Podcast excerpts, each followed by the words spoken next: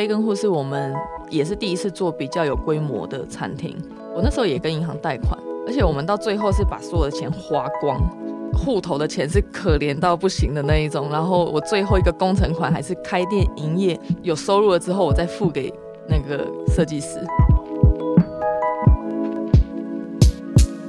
嗨，欢迎收听 Girl Power Talks 女力新生，这是一个集结女力和支持女力梦想的访谈频道。我是节目主持人 Ann。今天非常的开心，又来到我们每周五的女力代表专访了。今天我非常的荣幸，邀请到在台北我自己很爱吃的一间全素食餐酒馆 Bacon Hood 的共同创办人女力 Carrie 来到节目上，跟大家分享她的故事。那在我们一起听听 Carrie 女力故事之前，我必须得先说。我好欣赏 Carrie 勇于尝试且不断突破创新的精神。她在没有任何餐饮业的背景下，主动的安排出时间，找到课程大厨去学怎么做菜，甚至还排休飞了一趟到泰国去学泰国料理。我深深的相信，正是因为他秉持着他的女力精神，才有我们今天看到，身为三间餐厅和一个食品品牌素食企业管理者，且身兼不少台湾出名的素食餐厅顾问的 Carrie。好了，那我就废话不多说，赶快一起来听听 Carrie 的女力故事吧。其实我的计划就是我要一直扩展下去。最后我没有办法去看每一间店，这是肯定的。所以其实我们也很愿意给他们，不是只有责任，我们也是把比如说股份分红，这些都是会分给他们。所以我觉得这个就是一个，其实你不用一个人创业，你在这边你是跟一群人一起创业。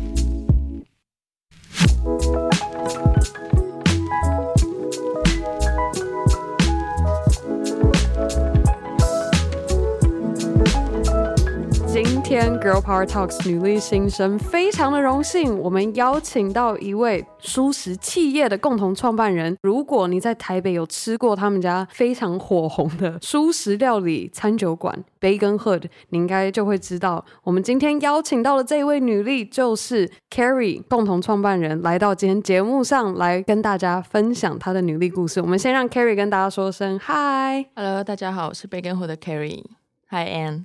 过去的女力代表们都会聊说，现在大家所认识的 Carrie，你现在这个舒适企业下有不同的品牌，而且在这一个月份，你们还新开了，现在是第三间的舒食餐厅。对，餐厅是第三间，然后其实是我们第四个品牌，中间还有一个做产品的品牌，是卖面条的，对不对？对，卖干拌面，好好拌面。所以现在正在收听的各位，你听到这样可能就会觉得说：哇，天哪！Carrie 过去可能就是学餐饮相关，才有办法看到已经成功经营三间餐厅，还有一个食品品牌的他。那今天呢，我们想要先把这个时间轴拉回到最早最早。Carrie，你在学的时候，你是主修什么专业？然后你会如何形容当时的自己？我学的是食品营养跟食品科学，所以其实。不是餐饮业，嗯，我是半路出家来开餐厅的，但是你不能说完全没关系啦，因为我们做吃的，还是你要知道你做的这个东西的营养啊，安不安全，其实是还是有用得到我当时学的东西。只是不是那么直接。那你当时学这个食品科学的时候，就已经学说怎么样去做到这种替代肉品？因为像现在有所谓的叫 Beyond Meat 或者 Omni Pork 这种，对，不是真的红肉，而是有另外科学的方式做出来，吃起来像是肉的产品。当时的你就已经接触到这样子的东西了吗？然后你就已经知道说，我想要有 Vegan Style，我想要推广所谓的 Vegan。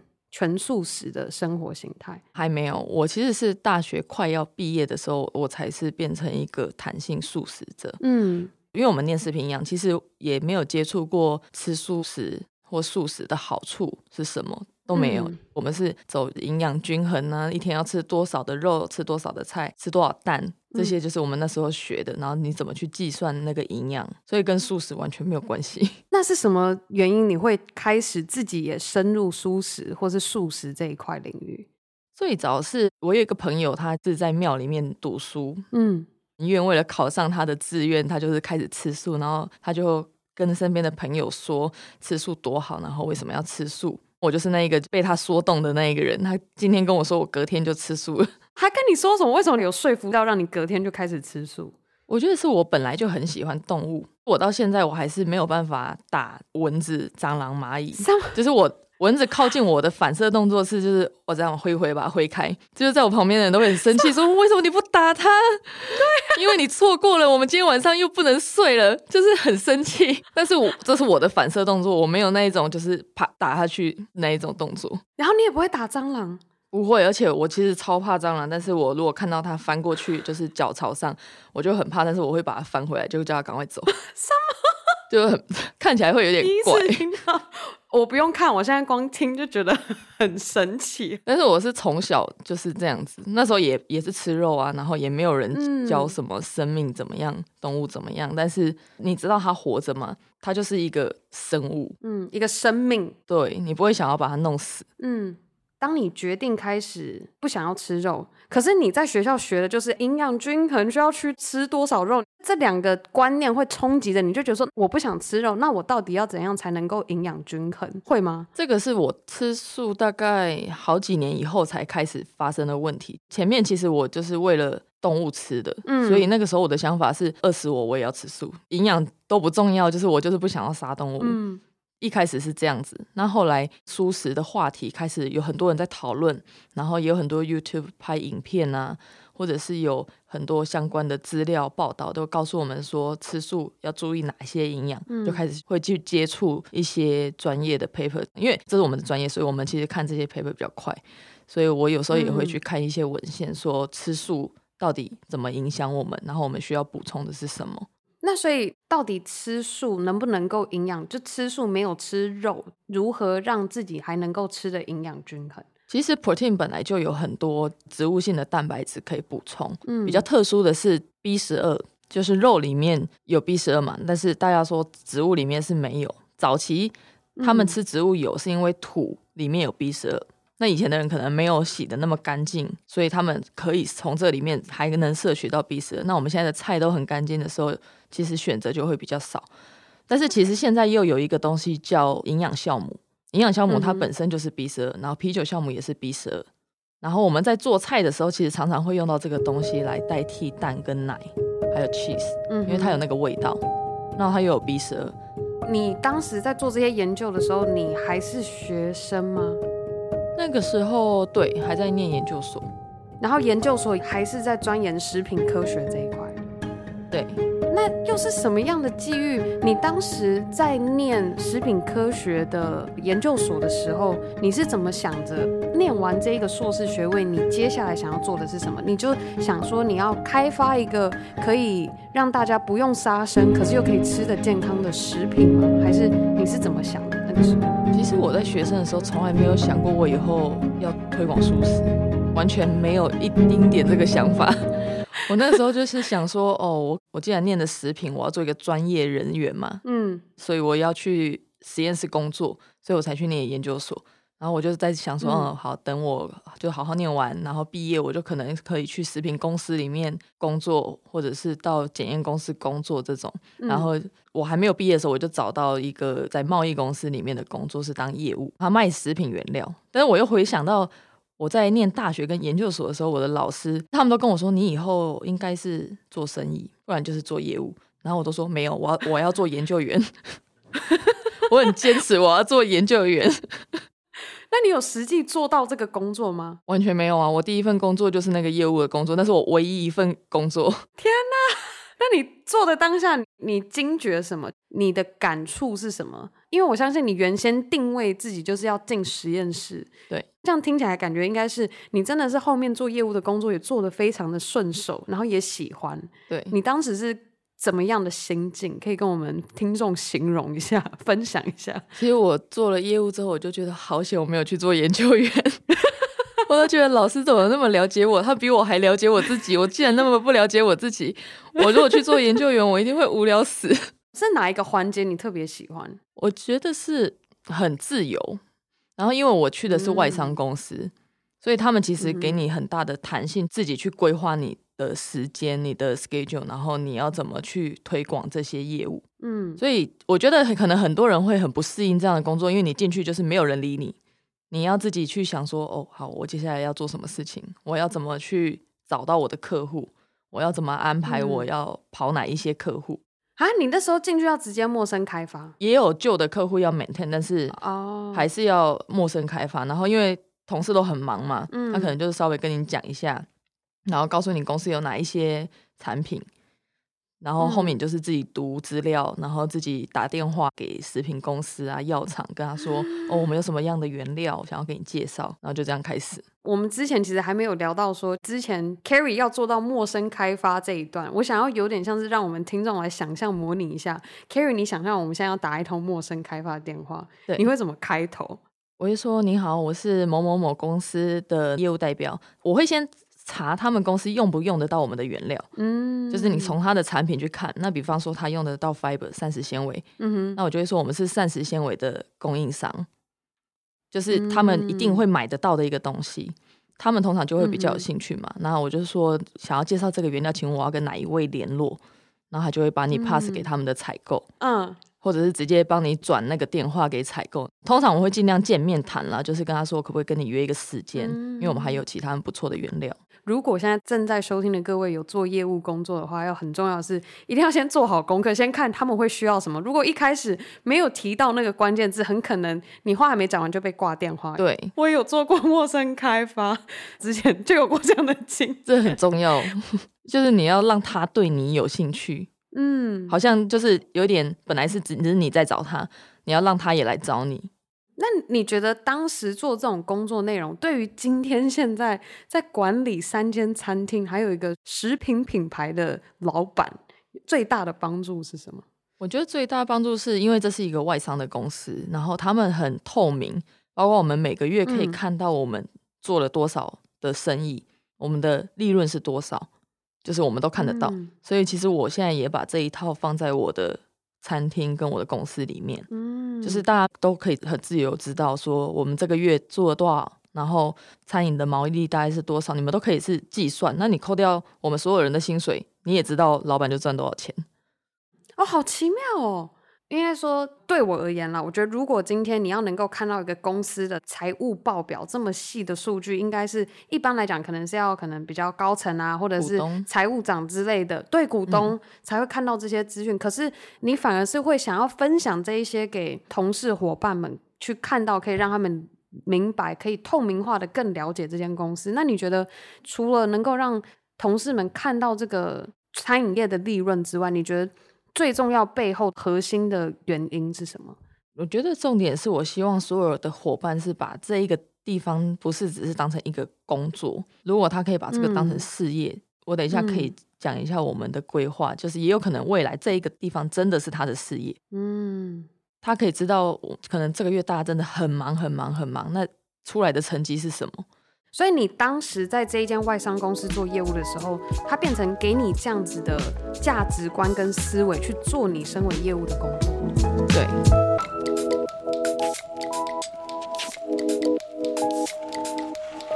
那又是什么样的际遇会从一个外商公司的业务变成三间餐厅的老板呢？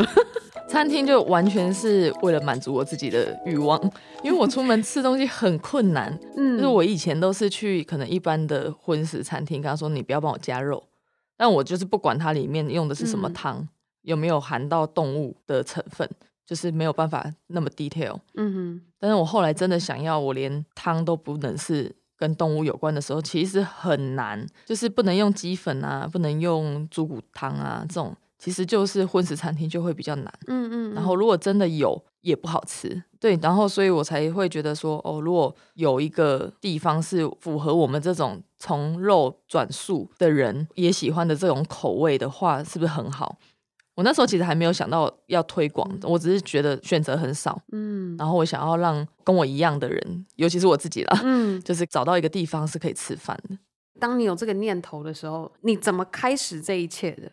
我最一开始我就想说，那我要开餐厅，我应该要先会做东西嘛，要会做菜。嗯，台湾很棒，就是资讯局每年都在办很多很多的课程，所以我也在上面找到那个料理课。嗯哼，而且它很便宜，就是只要你是有工作的情况下去上这个课，就是超便宜，就可能是两三千块而已，然后上三个月，嗯，而且老师都是很专业的。我那时候的老师是台中一个饭店的主厨，然后就跟他学，嗯，但是他教的是肉的料理，然后我就跟老师说我是吃素的，所以我要把它换成素的，然后老师可能就会跟你说，那你可以换成豆腐，可以换成什么？哦，所以是透过去进修，对，然后直接跟。饭店大厨来询问说：“如果我想要替换掉，该怎么做会比较好？”所以你是反而那个时候才学到更多说：“哦，我想要煮一道好吃的菜，要怎么煮可以不需要肉这个元素？”可以这么说，但是其实大部分的厨师他还是不知道要怎么做素的，所以他通常都会说豆腐、嗯、豆干或者是一些素肉豆制品。他们其实不是懂那么多，但是因为我想要知道的是手法技法，比如说到底一个意大利面正常餐厅要怎么做一个意大利面，我完全没有想法，所以我就是去学。那学了之后呢？自己练习吗？下班后自己煮给自己吃？对啊，开始煮给自己吃，煮给家人吃，然后 发现，嗯欸反应非常好，有点超乎我的想象。我以前都没有想说我会做菜，就厨艺变超好，就学食品科学。本来想说想进实验室，然后后来变成业务卖食品原料，然后就我现在变哎，怎么变厨师？好妙哦！人生是无限可能呢，真的。我觉得可以跟我们现在正在收听的各位听众，有没有分享一下？今天如果他们想要在家下厨，如果你想要做出一道好吃的菜，有没有什么基本的要点可以分享给我们在座的听众？比如说菇类吧，因为以前我好像也不知道菇是要先下去把它煎上色再来用，嗯，可能都想说蔬菜跟菇一样，就最后放。然后那个菇半生不熟，真的超恶心的。我现在离完全不会做菜有点远，但是我有一点印象，好像是。所以就是菇类的，一定要记得先过油吗？还是要先烫过？没有，就是煎，不是烫，是一定要煎。烫还是会有菇味。哦是哦，就是用橄榄油去煎那个菇，让它上色，它跟原来的菇就不是同一个东西。哦，好妙哦。所以这一个，那还有没有？我们分享三个好了。然后，如果今天你是要做 vegan 的。奶酱意大利面好了，你就是用我刚刚说的那个营养酵母，嗯，超级好吃。我也有朋友就是跟我要过那个食谱，然后他做完他说：“哎，欸，真的很好吃哎，比我加那个鲜奶油的还好吃。”他就这样跟我讲。营养酵母是吃起来就会有奶味吗？它会有一点像 cheese 粉，也有一点苏打饼干那种味道。好，我也想要来试试看。Carrie 这个食谱是你的网站上面有分享的吗？我的 IG 上面有一个账号是在放食谱的。如果正在收听的各位已经听到有点肚子饿的话，我们会把这个链接放在我们今天节目的详情中，让大家也可以自己做一道来吃看看。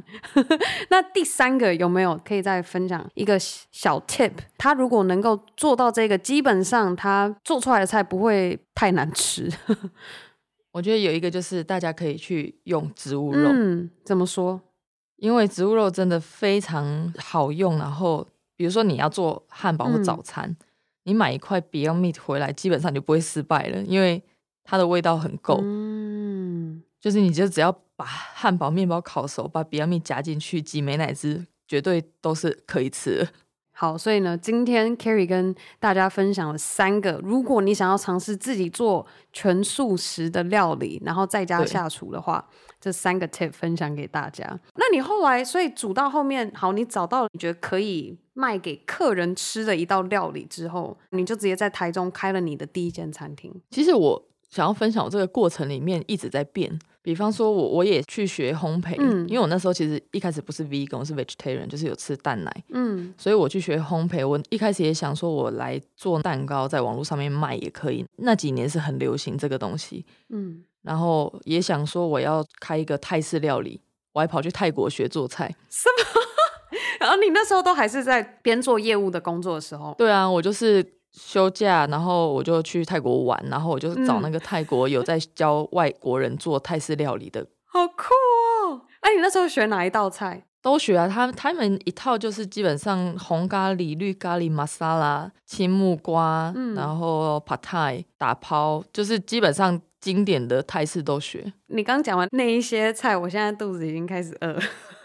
然后，而且他们是教的很很传统的做法，就是你要用一个石头，然后在里面捣那些香料，把它捣成 paste，就是非常传统的。那你当时这样学了泰式，又学了烘焙，然后又跟饭店大厨学，对，学了这几个面向之后，你最后怎么理出一个方向？其实我到找到店面之前，都还没有确定我要走哪一个方向。嗯，比如说我现在要做，那我就请中介帮我开始找我要的店面嘛。嗯，然后我找到那个地方，我就看着这个地方，我会想它会变成什么样子。就是那那个时候，我决定我这间店要做什么。第一间餐厅大概几个位置？二十，我记得是二十二个位置而已，很小很小。二十二个位置，所以差不多四五桌。它是四个四个的桌子，所以大概六桌吧，好像六桌。对。然后你就边做业务的工作，然后就开始边做了你在台中的第一间六六桌的 餐厅。对，对 你怎么做的？我还记得我们那时候最常被人家说，那个吧台比外面客人的位置还大。因为他本来就装潢好，所以我是用比较高的租金，嗯、就我也不跟他买，我就跟房东说，不然你租金算我贵一点，然后我不要跟你买这些东西，因为我根本不知道我会不会成功，我只是想试试看。然后他也觉得、嗯、OK，好，那就我们就这样试。所以我其实那时候才花了就很少很少的钱，可能五六十万就开始了，就是不用买厨房所有的设备，然后什么抽风系统，然后什么对那一块等于是刚好省去。就全部都省，我只要买食材，然后买锅子，嗯、然后准备一些员工的薪水，然后买一些餐具，就这样就开始。你当时怎么过你的一天呢？你还要边做业务的工作？哦、对啊，那时候很精彩。我边炒那个意大利面，电话响了还要接电话，说哦，好好好，等一下帮你出货。对啊，你时间怎么安排的？你当时会怎么样去区分？其实餐厅都会有比较没有人的时间嘛，就是下午。嗯那下午的时候，就是我会赶快赶我的正职工作的进度，嗯、就是该发的 email 啊、报价单啊什么，那个时间我就赶快发一发，然后到晚上，晚上本来就不是上班时间，还好。我现在就是光想象你刚形容这个画面，然后必须得说，我其实之前我有在日式餐馆当过服务生，所以我知道在餐厅工作是个多么劳力密集，而且基本上你无论是午班还是晚班，我每次上完就是累到不行。然后 Carrie，你还可以上完午班，然后再接着再做你业务要做的出货工作，或是各种文书之类的。对，然后还可以再继续晚上再继续炒菜。对。我现在自己想起来都觉得不可思议，我那时候到底怎么了？你那时候几岁？那时候二十八岁多。你真的精力充沛，就是我觉得那个时间、那个年纪应该要精力充沛啊。为什么我觉得我已经不止二十八岁的精神？我觉得我无时无刻感觉到哦，好累哦，我的天哪！我今年开店就觉得蛮累的，跟那一年开店的体力上的感觉完全不一样。你当时你觉得是心里面是什么样的动力，可以推着你身兼外商公司的业务，然后还边经营着自己第一间小餐厅？我觉得每一个时期会有点不一样，但是第一间真的是一个很兴奋的感觉，嗯、因为其实这个 idea 在脑子里面可能已经两三年，我才真的做，嗯、所以就是很兴奋，我终于把我的想法落实。刚好那个时候也做的算蛮有名的，在台中，所以你又很有成就感。嗯然后就会有很多想法，说哦，以后还要做什么，做什么，做什么这样子。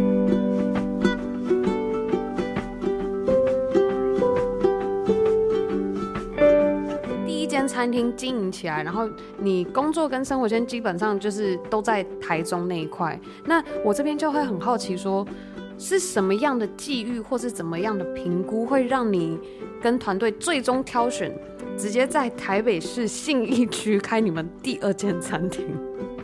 其实我们展店之前，应该说第一次啦，第一次，比如说我第一间店要换到比较大的店面，跟我要来台北的时候，嗯、都还是有犹豫，因为其实餐厅你看它生意很好，很忙，但是餐饮业的毛利其实是。比大众想象的低很多，嗯，也就是你很忙很忙，但是其实你没有赚多少钱，嗯，所以除了钱以外，你真的要有别的动力，你才能继续下去。然后我每次在犹豫的时候，就是 很有趣，我只要开高速公路，因为我需要出差，嗯，然后我开高速公路，他一定会让我看那个在租的车子，哦，然后我那时候就是我真的是正在犹豫，然后那个车就开在我旁边，然后这样从我前面开过去，然后我就看那些猪，我就哭了，欸我就觉得哦，我怎么可以这么自私，这样就想放弃？嗯，就是我如果继续把这件事情做好一点，让更多人愿意吃素的话，是不是可以少一点动物可以死或者是受伤？是。然后我就觉得哦，好，那我就就继续做吧，就好像没有什么理由可以放弃。就是找到那个促使你的那种使命感，才会特别还会看到说，就是货车载的猪，然后会掉眼泪。我现在这样让我觉得很惭愧，就是我会看到，可是我会觉得说，哦天哪，就是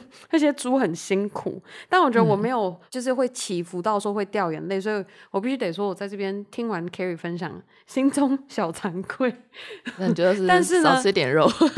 对，但是也给我动力，就是今天要特别的好好分享 Kerry 现在在推广的蔬食主义，然后让更多人也爱上这样子的蔬食主义，我们就可以让少一点的动物被做成。食物。对，那后来你当时决定要开在台北市信义区松烟旁边那个地段，那个房租应该很贵吧？就你当时完全不会觉得说，嗯，好，我们开一间新的餐厅，而且又是不用肉的餐酒馆。你当时是如何跟自己对话，或者又怎么样跟团队讨论，可以让你们觉得说，好，OK，这一个计划，这一个尝试，或者我们要冒的这个风险是可行的，我们来做。其实我本来那时候来台北找店面的时候，我是想开汉堡店。哦，是哦，对，就是那种美式汉堡店，然后不要太大间。所以其实贝根户跟我当时上来之前想的完全不一样，嗯、又变了。那是什么原因转变的？也是就是在找店面，然后我。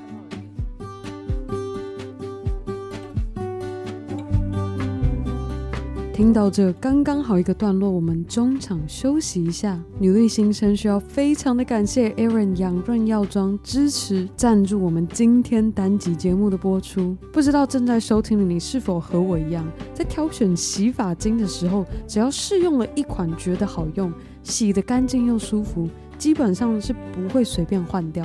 就像我自己的发型设计师一样，我自从美国搬回台湾到现在七年过去了。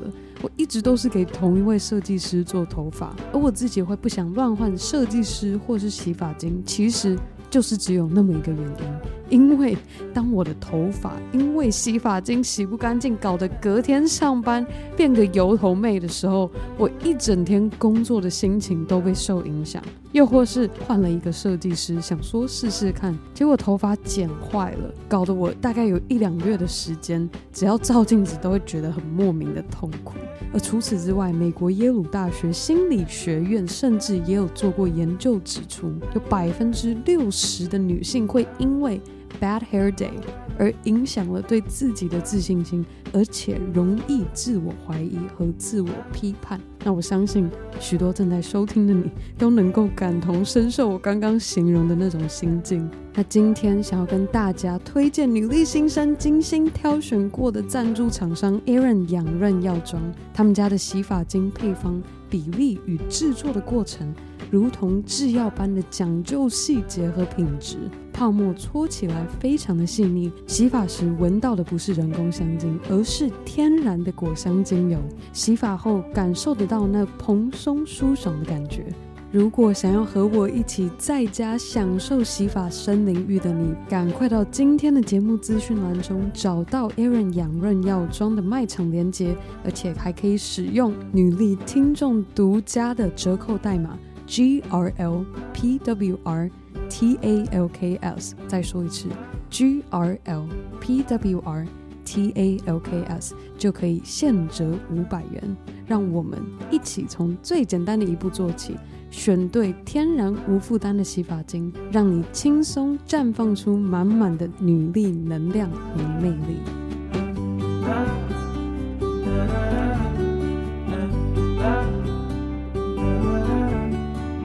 看到了这个店面我就觉得这地方真的很棒。我就是看一进去，我有那个画面，我觉得这里可以变成什么样子，什么样子，什么样子。然后，如果以这个大小，我会想，他如果做一个汉堡店，其实太大了。嗯，那如果我不做汉堡店，我能做什么？嗯哼，我就觉得，因为我也是素食者嘛，所以我大概台北那时候的我餐厅我也都吃过。那我就在想到底少了什么？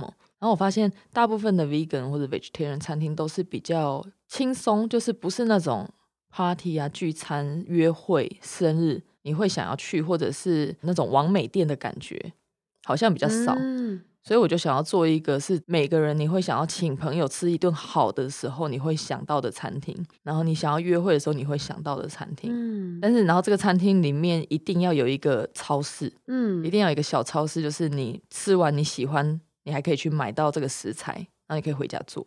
所以杯根后后面才会有那个冰柜的区域，就是想要再卖你们自己餐厅内部有用的这一些食材食材料理，对，然后就可以让他们自己买，自己回家去做。对，你没有这样讲，我没有想到说原来就是这一个点，为什么我会这么喜欢杯根鹤的？因为我觉得我一进去到里面的环境的时候，就有点像是那种高级西餐厅牛排馆的那种 感觉。对，差不多。你当时是这样定位的吗？就是一个可以。请人家吃饭很适合的地方，就是你会很有面子，或者是你就是今天我们要约会了，几周年纪念日这种，嗯，你就会想到这个地方。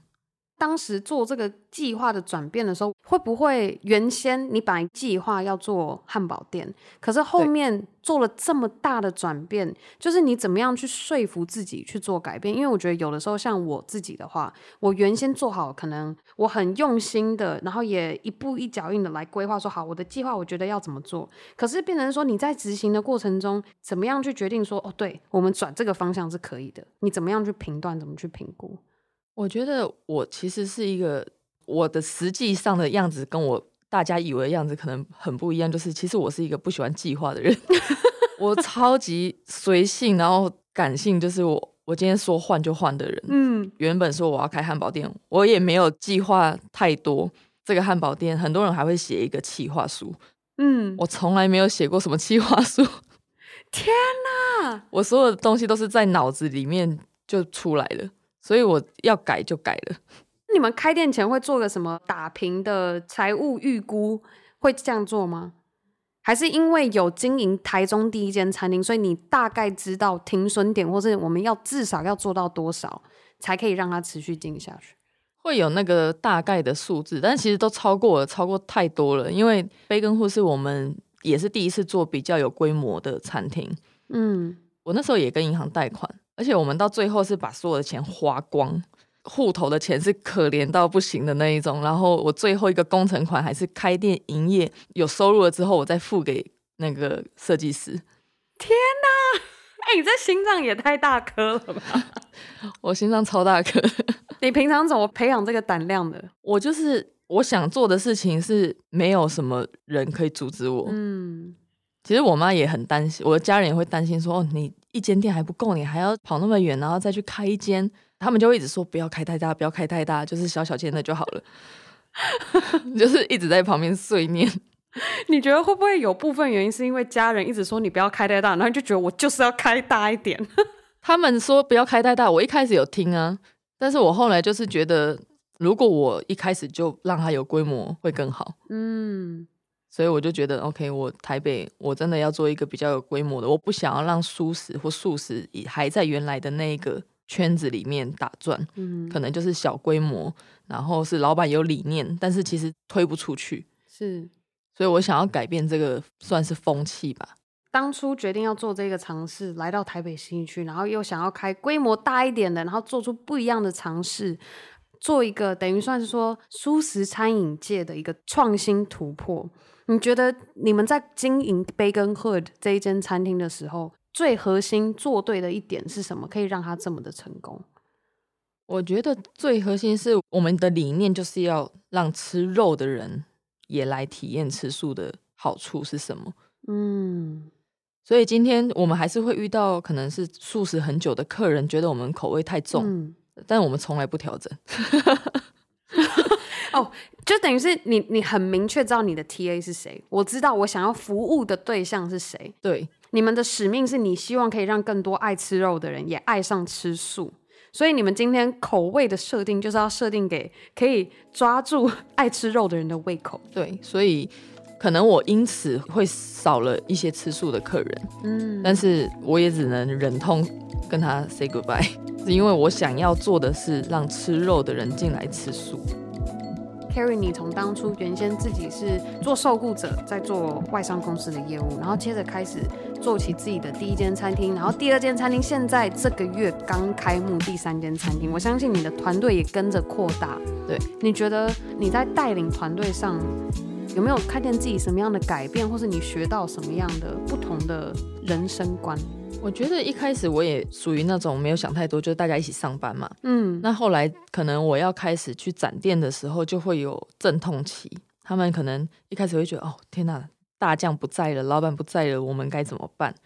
嗯，然后包括我们要来台北的时候，台中也会有伙伴觉得，啊，你要把我们丢在台中，不管我们了，嗯，这样子。就是会有一点像小孩被妈妈遗弃的那种感觉，但是这个时候真的是只能期望伙伴可以理解我们的动机是什么。我觉得你这样也很厉害，等于是说你还是必须要台中、台北两边跑咯，就是还是要不时的到台中跟台中的团队，可以让他们看到你知道说，嗯，妈妈还在，这个靠山是在这的，不要担心。我们现在是台中有主管在。管理那边的业务，所以我就也很少回去，因为我觉得长期来讲，每一间店要有那一边的领头羊，而且那个人不能是我。嗯，怎么说？为什么？因为我其实我的计划就是我要一直扩展下去。嗯，最后我没有办法去看每一间店，这是肯定的。嗯，所以我希望他们可以自己养活自己。嗯，所以其实我们也很愿意给他们，不是。只有责任，我们也是把，比如说股份分红，这些都是会分给他们。嗯。所以我觉得这个就是一个，其实你不用一个人创业，你在这边你是跟一群人一起创业。carry，你这样从第一间餐厅开是什么时间？多久之前？三年半。我必须得说，我觉得就是因为你愿意去跟他人一起共享这个成就，所以你才能够成长的这么的快。就是你能够看见说，今天我不是要一个人打十个人，我们相信十个人一起，我们可以打出一个更好的前景，所以才能够在短短三年内，我觉得你们这根本是一个，我不想说是企业，我觉得已经有点慢慢要朝向一个集团的形式规模在经营，你知道吗？我们是往这个方向去。对啊。昨天我有一个很感动的点，就是我们贝根户的伙伴，是他下班跑来我的热炒店帮忙。啊，真的的？然后我就问他说：“嗯，你你今天没上班吗？”他说：“有啊，我下班了。”我说：“你那边上不够累，你还跑来这里再上哦。”然后他就笑了一下，然后就走掉，好可爱。跑去穿围裙，然后我就觉得哦，天哪，真的很感动。尤其是一个餐厅在刚开始的时候，真的是以前我们第一间餐厅，我们就自己知道每天都是熬夜，但是现在是一群人在熬夜。为什么？为什么要熬夜？就是刚开始会比较不熟悉嘛，然后下半年还要检讨说，哎、嗯，我们哪里还可以改善，什么地方要再改良。嗯，那以前都是可能是我跟我弟弟，然后后来有我的合伙人 Eric，都是合伙人在讨论而已。嗯，但是现在我们的合伙人变很多，所以就是大家都一起讨论，然后一起下班这样子，就是已经跟以前那种只有我们几个人的感觉是不一样。感觉那个能量更满，可以做更多，可以达成这个愿景的事情。也很感谢，就是有这么多愿意跟我们一起走的人，然后就是很支持我们。那接下来想要跟 Kerry 聊聊，就是我们刚刚有聊到说，原先你是作为受雇者，然后转变成老板的角色。你觉得，如果我们正在收听的听众，他是作为一个受雇者，他想象成为老板？这感觉好像很遥远。那你觉得是什么样的观念或是心态的转变，让你可以胜任现在管理这个熟食企业的 carry？我觉得最重要是你在做受雇者的时候，你要能知道做一个老板是什么样的心态，什么样的感觉。嗯，比方说，如果你在做受雇者的时候，你都没有办法做到很。付出或者是很认真，我就会有点觉得你应该要先加强你自己的这个工作的动力，嗯，然后你再来思考你是不是要做老板。其实很多受雇者赚的比老板还多，嗯，所以没有一定要做老板，对我来说。但你刚刚所说做工作，你有没有做的认真？你觉得这个认真的定义是什么？最基本就是你要把你该做的事情，就是公司规定该做的事情做到以后。你会不会还会想要做更多？比如说，我觉得公司的什么东西可以优化。嗯、我说做更多不是加班，是嗯，你会不会想到你责任以外的事情？嗯，就是比如说公司的流程是不是可以优化，或者是什么东西摆在哪里是不是可以优化，你会一直想着要让这一个地方或者是这个工作的品质更好。我觉得是一个不断想要进步的动力。现在大家能够想象。Carry 刚刚在形容的那个差异，就有点像说，因为今天如果你作为老板，作为一个创业家，或作为一个企业的经营者，我们如果没有去有这样子的心态，去想要不断的把事情做得再更好，其实。就很难把这一个公司或者是这一个创业计划真的做起来。对，因为有太多需要不断去做调整。就像 Kerry，你可能看到一个店面适合做这个，那如果你还是没有去想要把它做得更好的话，你可能 Baconhood 就不会是今天的 Baconhood。然后也许是个汉堡店，可是也不知道能不能够做得像 Baconhood 这么的成功。而且我觉得一定要培养解决问题的能力。嗯。其实我那时候去念研究所，老师就跟我说，其实研究所也没有让你学什么，就是让你学怎么解决问题而已。你觉得作为一个懂得解决问题的人，最重要的核心要点是什么？又有什么哪些特质，或是你要怎么样去判断？我觉得是在你有原则的前提下，你要很有弹性。嗯，因为常常会遇到问题卡住，都是因为你太执着在一个点上面了，你都没有想到有其他的可能。自己有没有过去碰到这样？你刚刚形容这个情境，有没有一个故事可以跟我们分享？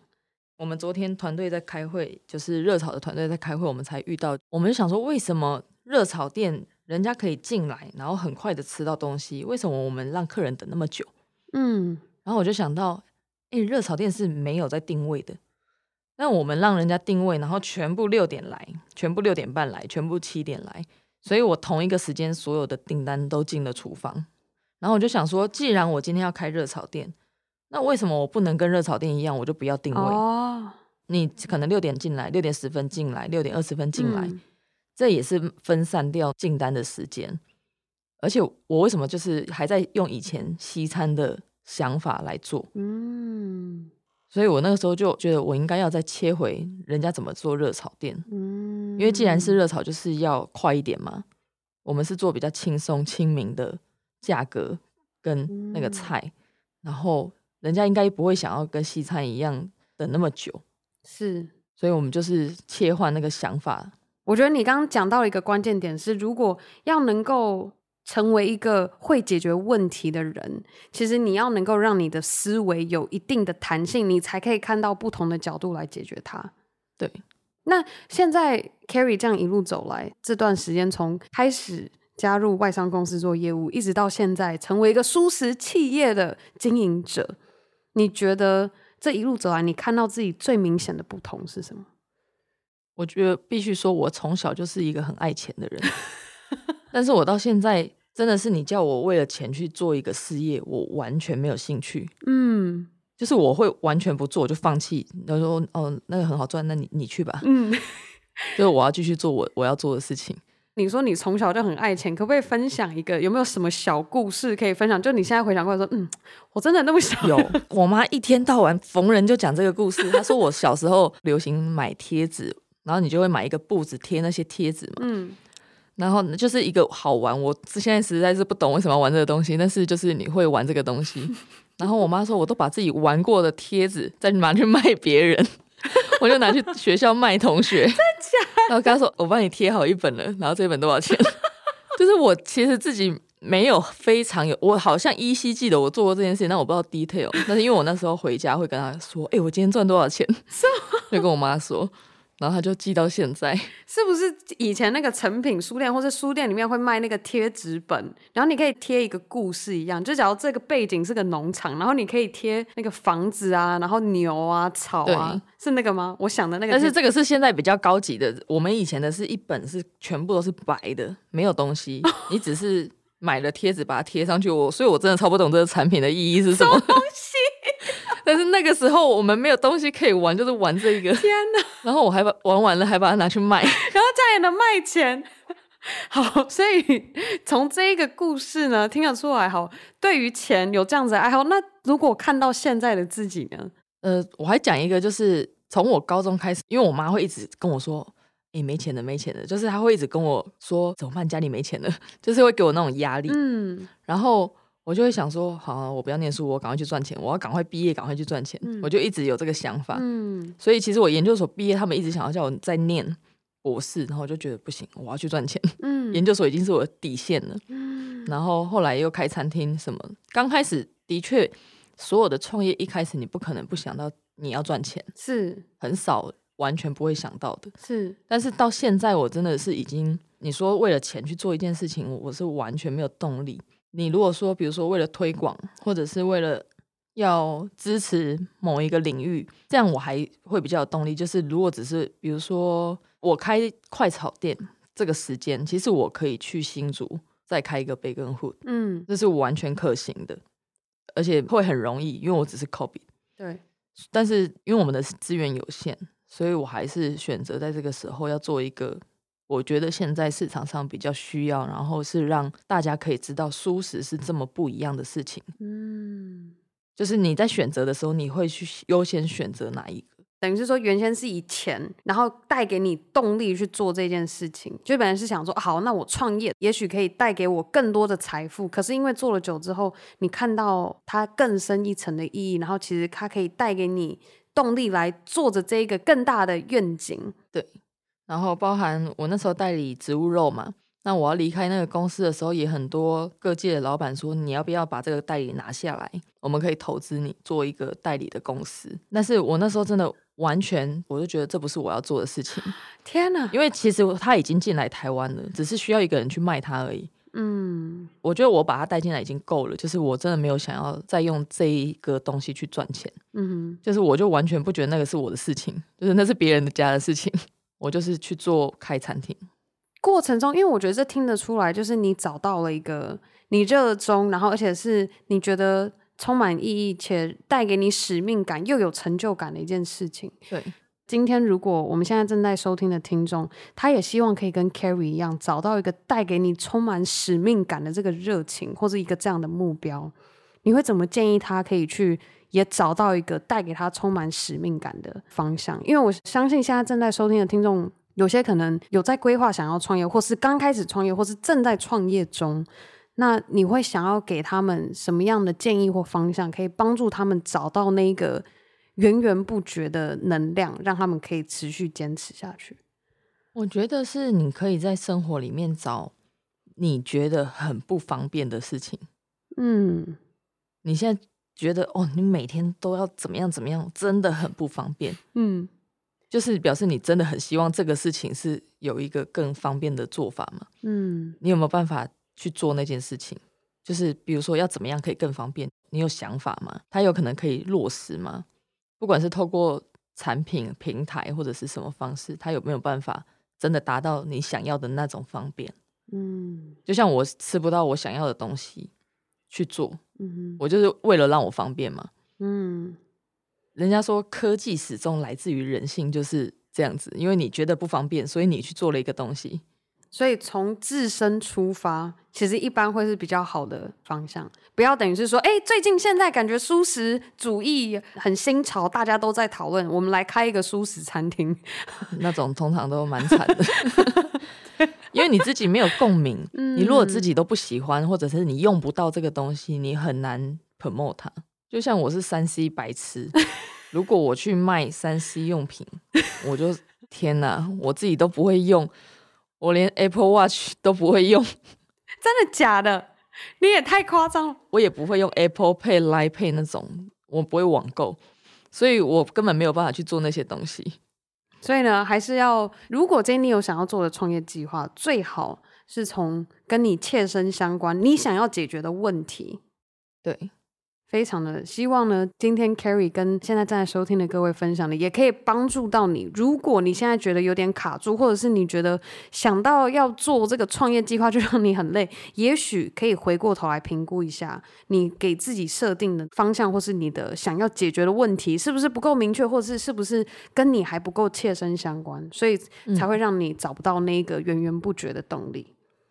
那今天呢，接下来节目准备进入尾声，但是想要问 Carrie，你现在这样回过头看自己过去这一路走来经历的点点滴滴，然后到今天现在经营着舒适企业的你，你觉得你的 Girl Power 是什么？我的 Girl Power 就是都可以，嗯、就是像我刚刚讲的要有弹性嘛。嗯，那这个里面就包含我做什么都可以，我是男生是女生都可以。嗯，就是我们也不要用性别来框住自己。然后我不管家里有钱家里没钱都可以。嗯，你可以从小生意开始做，你不一定每个人一开就是集团嘛。是，让我也是从二十个位置吧台比位置大的店 开始做，所以我觉得都可以，是很需要。嗯，现在的人都很需要弹性，大家都有很多的原则，没有错。但是在这个原则底下，你是不是还有弹性？有没有一个 tips 可以分享给我们的听众，让他可以培养到自己的思维可以更有弹性？当你跟另外一个人意见不合的时候，嗯，你有没有办法站在他的角度去看事情？嗯，我觉得你也可以去练习站在一个跟你意见不合的人的角度去看事情，嗯，因为他的角度跟你的角度绝对完全不一样。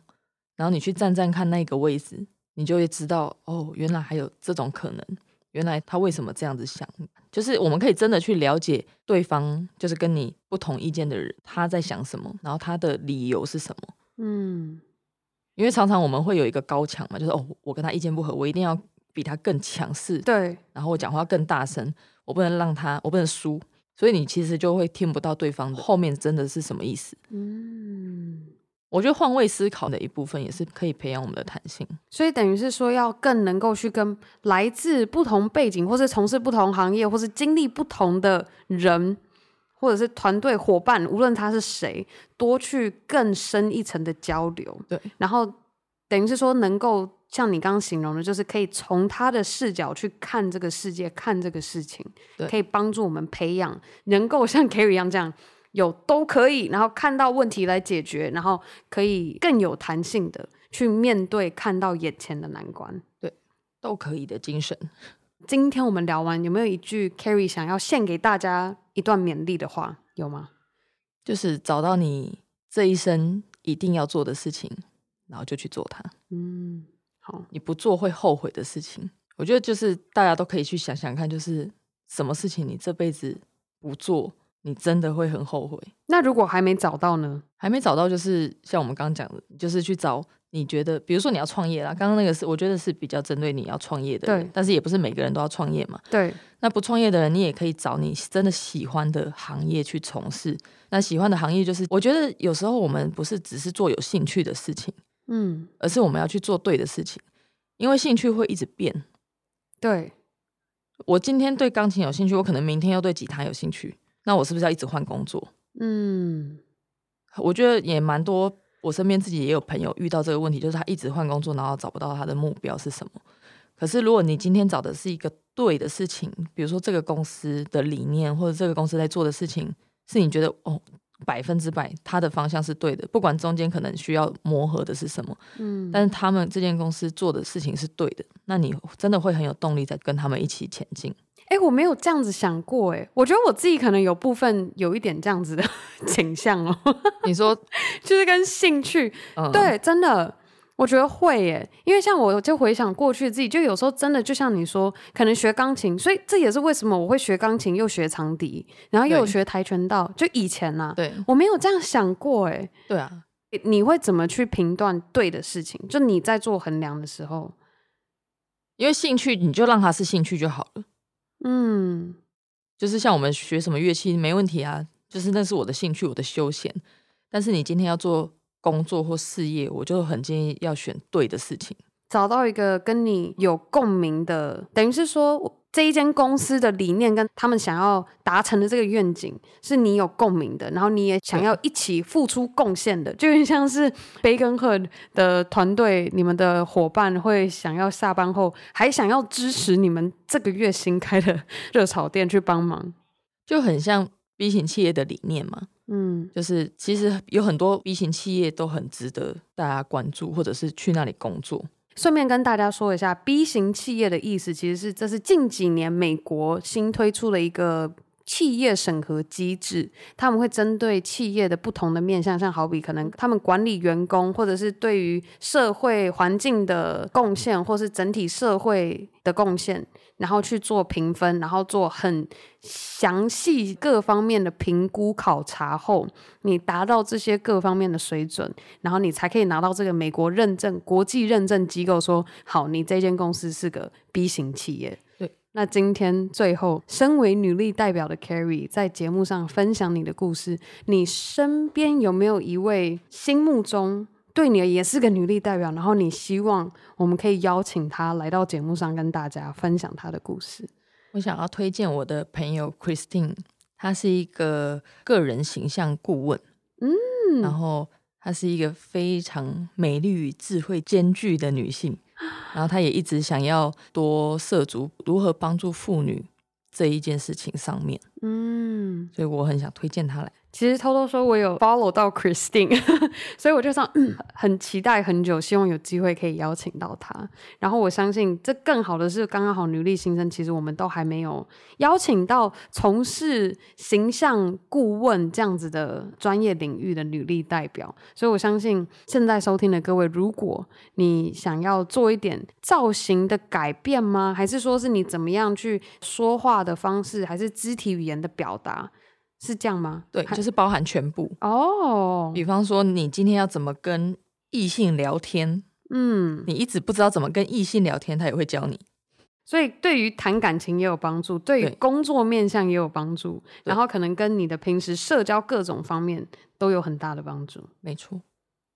太好了，那今天我想要再次非常的感谢 Carrie 来到我们今天节目上分享你的故事。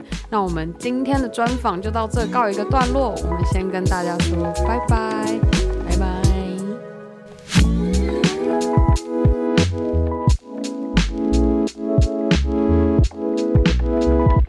OK，我和女力 Carrie 的专访内容就到这告一个段落。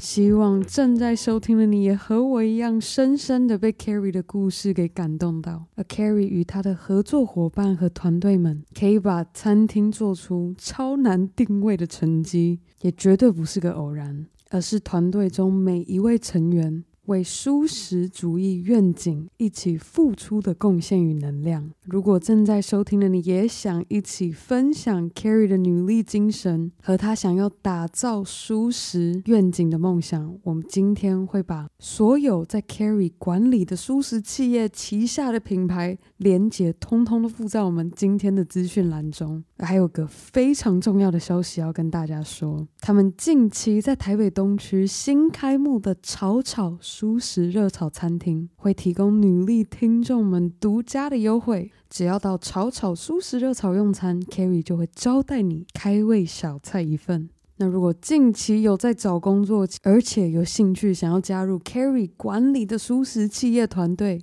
我们今天也把他们征收履历的 email 附在资讯栏中。有兴趣的你也赶快把你的履历发给 Carrie。好了，那最后的最后，还是要再次非常非常的感谢每周定时收听 Girl Power Talks 女力新生的你。如果一直以来都不断默默的支持着我们，非常的期待可以看到你帮我们在 Apple Podcast 上打星和留言，又或是直接在 IG 动态上标注 Girl Power Talks 的账号，让我可以认识你，而更好的，还可以和你的好姐妹们一起分享努力精神。好啦，那我们下周一 Power Monday 见喽，拜。